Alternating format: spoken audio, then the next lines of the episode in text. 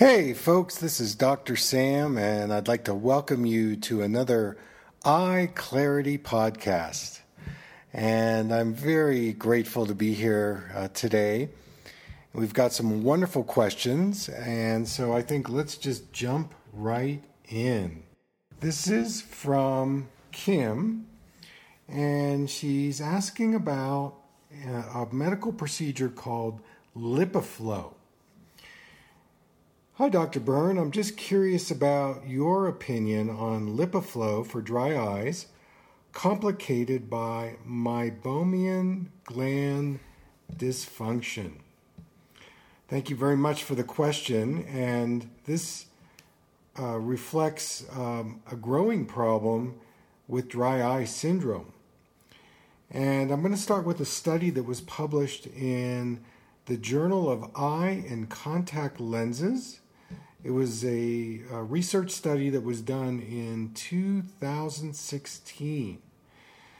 Another term for lipoflow is called thermal pulsation, and it has been advocated for something called MGD, meibomian gland dysfunction. So, the meibomian glands are the part of the eyelids that produce the sebaceous part of our tear film. And if we have inflammation or congestion in the meibomian glands, this begins to move into something called dry eye syndrome. So, in this hospital based interventional study, 25 patients, they were Asian, they underwent a, the uh, LipiFlow procedure was a single session, and uh, the mean age of the participants was 56. Um, and then they took another group, which were about 55 years old, and instead of using uh, LipiFlow, they applied warm compresses twice daily for three months. So this was the the comparison of the study doing warm compresses for 3 months versus doing one session of LipiFlow.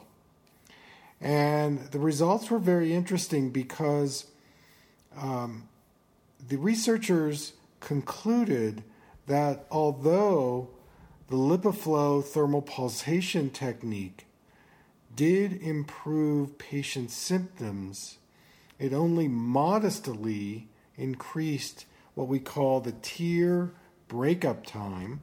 That means how quickly do the tears dry on your eyes? There's a way that you can test that. And what they found was that um, there was only uh, maybe a little bit more improvement in the glandular fun- function of the meibomian glands using this thermal pulsation technique versus doing the three month uh, warm compresses twice a day. So I thought that was uh, very interesting that the results were uh, not really, you know, off the charts in terms of doing this procedure. It's definitely getting some traction because LipiFlow is an external treatment. Um, it's non invasive. And this thermal pulsation technique um, has been shown to help certain patients who have meibomian gland dysfunction.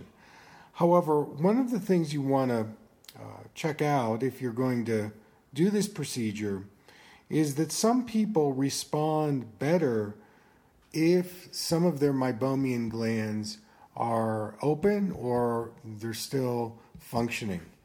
And of course, your doctor can uh, figure that out in terms of, you know, determining whether or not you uh, qualify for this procedure. It's not a procedure that I do. Uh, I I believe that lipoflow is more of a symptom based uh, treatment modality. Um, when I talk about dry eye syndrome, I'm talking about many different factors uh, that involve endocrine health, stress, diet, um, toxicity, trauma. Um, if we take, for example, pharmaceuticals, certain pharmaceutical drugs actually can dry our eyes very quickly. And so to know what pharmaceutical drugs you might be taking, even things like nonsteroidal anti inflammatory drugs, um, antidepressants, uh, appetite suppressant drugs, um, anything that starts to dry out your mucous membrane is going to be an issue. And of course, digital device use is another problem um, that's going to dry your eyes. So I tend to look at the causative factors uh, and you know look at things like uh, making sure you're getting enough fats and oils in your diet, making sure you're getting enough antioxidants, eating a more plant-based diet, maybe an anti-inflammatory diet. You know, these would be some of the strategies that I would look for in terms of, uh, you know, thinking about doing lipoflow versus maybe um, some of these more natural remedies to treat the causes. But one more note I would make is that if you're going to treat the causative factors, it does take time. It's a process. And LipiFlow, LipiFlow may give you some initial relief, but I don't think it gets to the cause of, of what dry eye syndrome is about. So thank you so much for your question. Okay, next question is from Carolyn, and she's a contact lens wearer, and she's asking what what do I recommend in terms of a contact lens solution? Well, this is a um, this is a fantastic question because um, with contact lenses, there are several different types of contact lens solutions on the market, and I'm going to run through the list of the ones that I like. The first one is called a multi-purpose solution. This is like an all-in-one where it cleans, it disinfects, it rinses, and it's a place you can store the contacts. And they're usually with the multi-purpose solution, um, although it has some bactericidal uh, components to it, um, it's it's pretty mild, and it's the kind of solution where you can actually store your contacts overnight. So there's this disinfection process going on, and then the next morning uh, you can just simply with one solution you can um, insert the contact lenses, and it's very easy. One of the, the downsides of multi-purpose solutions is that some people do complain of allergies or sensitivity to chemicals. So these these do have uh, that tendency if you've got a, a, sensitivity to your eyes. The next type of contact lens solution is called hydrogen peroxide.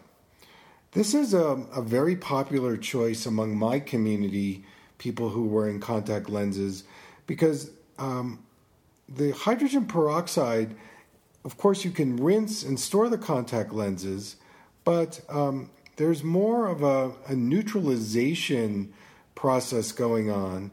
And in the neutralization process, um,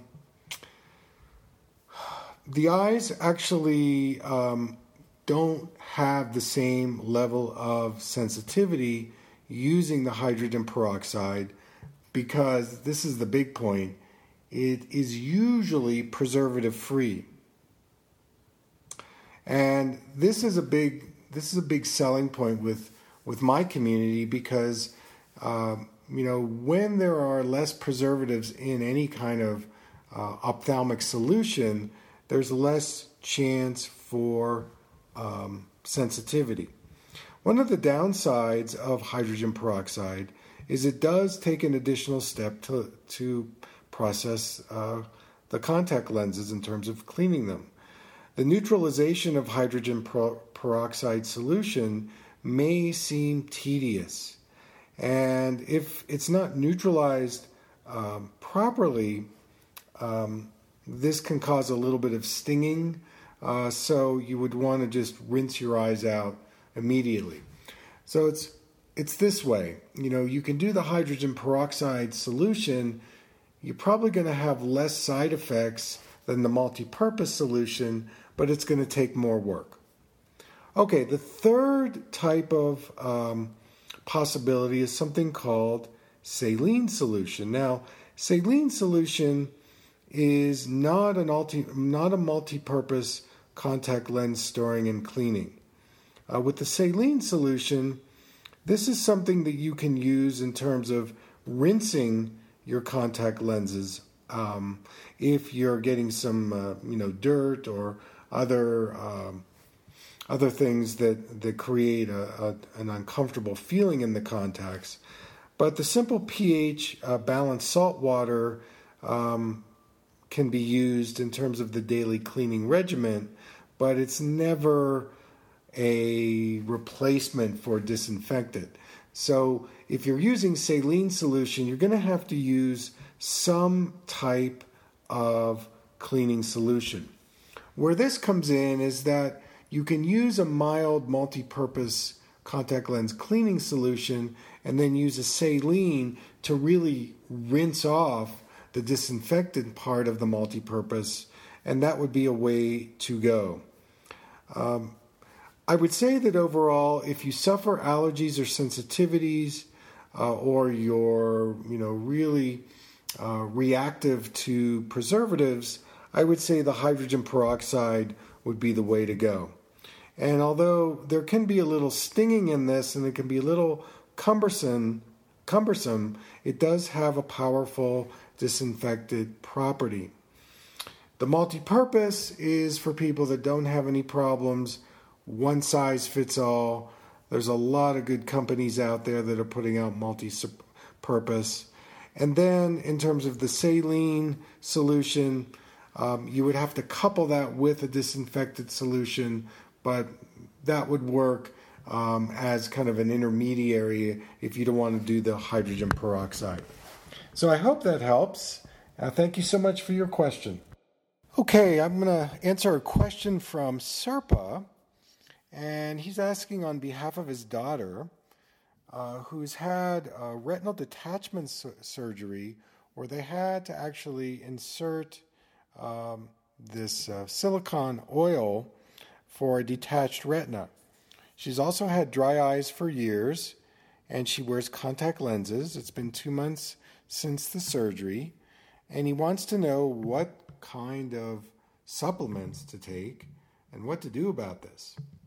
Okay, I'm going to start with um, a research study that was published in the American Journal of American Ophthalmology and uh, this was uh, taking a look at uh, this particular surgery, and if you have a retinal detachment, using the silicone uh, bubble um, as a way to help the healing. And in this particular study, um, what uh, researchers found was that um, using this kind of procedure um, can work pretty well with people with high myopia or people who've had ocular in- injury or physical trauma. Um, but it definitely takes time in terms of healing. Now, this is an allopathic approach to retinal detachment. In another study uh, that was published way back, uh, maybe 20 years ago, in the Journal of Ophthalmology, um, this was another article which took a look at um, complications from this type of surgery. Could be things like cataracts, um, uh, vitreous floaters, glaucoma. Um, so this is a very um, this is a very challenging surgery, especially to get over it. And I would say that um, you know, in running through the list of things that you want to take a look at, you know, with this particular situation where you've got dry eye, you've got a contact lens wear, um, that the thing that you want to do, number one, is you want to take a look at your dietary absorption and your inflammatory response in the eyes and in the body. And this is where um, you want to start using eye drops that, uh, things like MSM eye drops, homeopathic eye drops, that can begin to reduce the inflammation, the trauma, um, So you're working topically to see if you can, you know, reduce some of the the traumatic experience that you have from this surgery. The second thing I would look at would be physical therapy for the eyes in the area of stress reduction, uh, visual focus, visual coordination, taking a look at was was this gal does she have high myopia and what what kind of lenses is she using if there's been trauma uh, physical eye trauma that induced this situation uh, or not i would seek out a really great craniosacral therapist so that you can begin to get more movement and fluidity in the bones and the fascia around the head uh, the skull, the cervical spine. Uh, craniosacral therapy is a wonderful therapy for just getting more fluid into the eyes uh, in a natural way. Color therapy would also be really great for the eyes, especially the blue, blue green, blue purple colors, where you look at those colors for five to 10 minutes every day color therapy is a wonderful way to help heal any kind of surgery, especially retinal surgery. And then, in terms of dietary recommendations, you know, we want to take a look at the carotenoids, things like lutein, zeaxanthin, astaxanthin, those particular green leafy vegetables, the rainbow diet, uh, where you're doing orange and red bell peppers, uh, pumpkin, squash, uh, beets, uh, avocados, asparagus, and making sure you're taking a good probiotics, um, maybe going to a functional medicine doctor, making sure your dietary absorption is really good, um, checking off the list that you're not taking any pharmaceutical drugs that could create some inflammation or dryness, looking at the endocrine health, especially adrenals, thyroid. This is also um, a really important piece to it. So this is a this is a difficult surgery, no question. It takes a long time to heal from it, and before you get that silicone oil out of your eyes, we call it a bubble. Uh, that can take many months. So it's only been two months. Sounds like you're doing okay with it. Uh, so I hope that's helpful. I appreciate the question. Okay, next question. This is from Janie, and she's suffering from uh, a, a situation where when she wakes up in the morning, her eyes are glued shut. Oh my. And that can be very, very painful. So I want to go through a few things that um, I would check off the list. Uh, the first would be Are you suffering from some chronic uh, inf- inflammation or um, infection? Um, the big one that comes to mind would be conjunctivitis which is a swelling of the inner part of the eyelid. And so this could be either a bacterial or viral infection. And, you know, with conjunctivitis, this is a, a reflection of our lymphatic health in the eye, our circulation. So, first of all, are you expo- or have you been exposed to any bacteria or viruses? Um, that would be one thing that I would look at. Number two, any allergies. So you know, with with women, especially looking at uh, eye makeup, mascara, you know, the, to really check into what's in those things. If you're using eye makeup, again, I don't know more of the details, but generally speaking, if there's an allergic conjunctivitis, this could be from environmental toxins, fumes, or you know, uh, eye mascara. The next would be um, if you wear contact lenses, if it's a dry, uh, a dirty contact lens, a ripped contact lens. Again, I didn't get that in this particular situation, but um, if you're wearing a contact lens that um, is not, uh, you know, new, definitely it can cause um, some of these symptoms to occur. So, with the eyes glued shut, some other things I would look at would be your endocrine health, estrogen levels. There have been studies that show that low levels of estrogen can cause more dry eye. It's a link to more dry eye. Adrenal burnout, adrenal insufficiency can also um, cause this kind of situation. So, taking a look at that. Any inflammatory response you have going on in the body uh, also would be very um, uh, something to look at. And uh, I think the compresses would be a really great way to go before bed and in the morning. You can get a tea called Eyebright tea, which is a loose tea, and you could brew it up. And I would do a cold compress um, before bed, and maybe another one when you wake up to just get that crustiness out of your eyes. I would do MSM eye drops and do a lot of eye massage. I would do the end palm hum exercise where you're working with palming um, and sound to open up the circulation. And I would get some lymph work done, lymph drainage. That could also be very helpful. So, thank you so much for the question. I really appreciate it. So, the last question is going to be from Kim. And she writes Hi, Dr. Berne. I'm interested in your approach.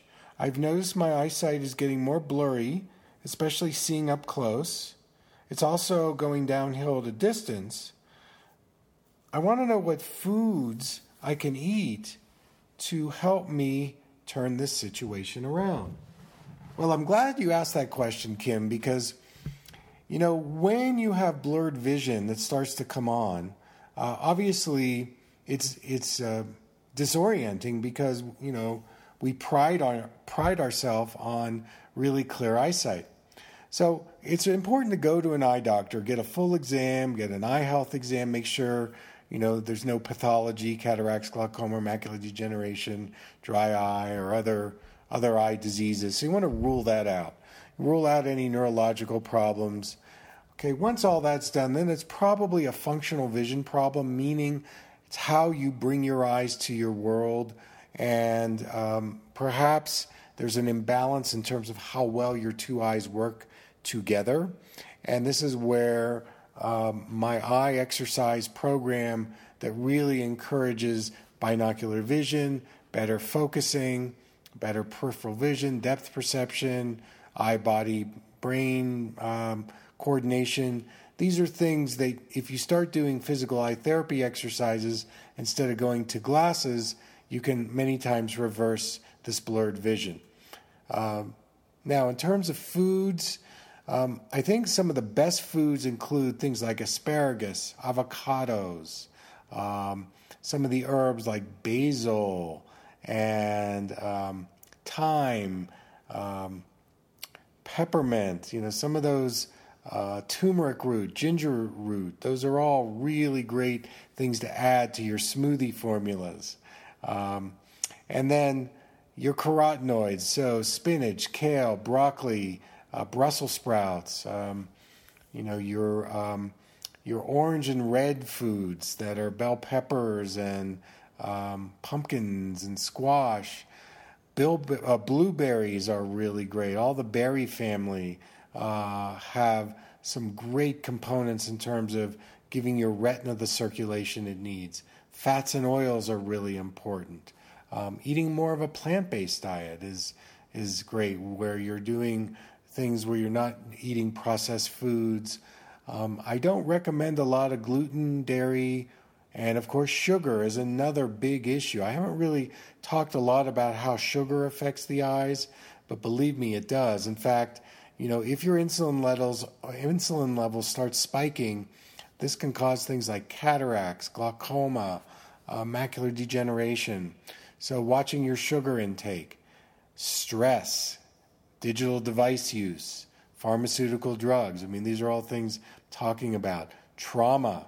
If you've had any head or neck trauma, this can cause an onset of blurred vision.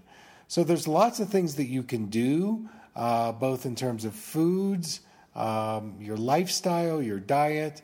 Um, there's some of my patients that have actually have done cleanses and intermittent fasting, which has helped their eyesight come back to normal. So there's lots of tools out there for you, and you don't have to go down the, the rabbit hole of just you know getting a prescription and start wearing it because it will uh, make your eyes worse and more dependent on the lenses once you start wearing it. So I hope that's helpful. Kim, thank you so much for the question. And that's our show for today. Thank you so much for tuning in. Keep your questions coming. Remember that um, I'm Facebook Live Wednesdays at 6 o'clock Mountain Standard Time. That's 5 o'clock Pacific and 8 o'clock Eastern Time. Okay, until next time, take good care. You're listening to a podcast with Dr. Sam Berne. To learn more about his seminars and workshops, visit his website, www.drsamberne.com. The Berne Method is a trademarked signature of Dr. Sam Berne for his workshops, seminars, books, and DVDs. The information presented in this podcast is in no way intended as a substitute for receiving professional medical care. The design and purpose for this podcast is to provide information for educational purposes only. Dr. Berne and his guests have no liability or responsibility to any person or entity for loss, damage, injury caused, or allegedly caused through the information, exercises, suggestions, explorations, or written responses presented in this podcast. Dr. Berne is not a medical authority and his guests are not qualified to diagnose or treat any disease or health problem. This podcast is not a substitute for medical care. Dr. Berne's information is only his personal opinion. If you have any health problem, please seek medical care for whatever condition you may have.